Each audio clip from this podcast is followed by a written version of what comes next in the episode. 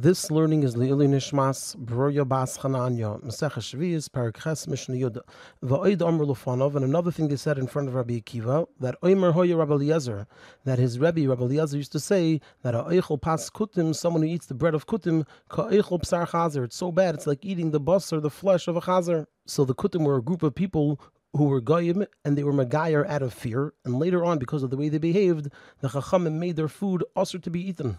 So once again, like in the previous Mishnah, Omar Lahem, Rabbi Kiva said to them, Shesaiku, be quiet, don't say this, because it's not the opinion of Rabbi Eliezer.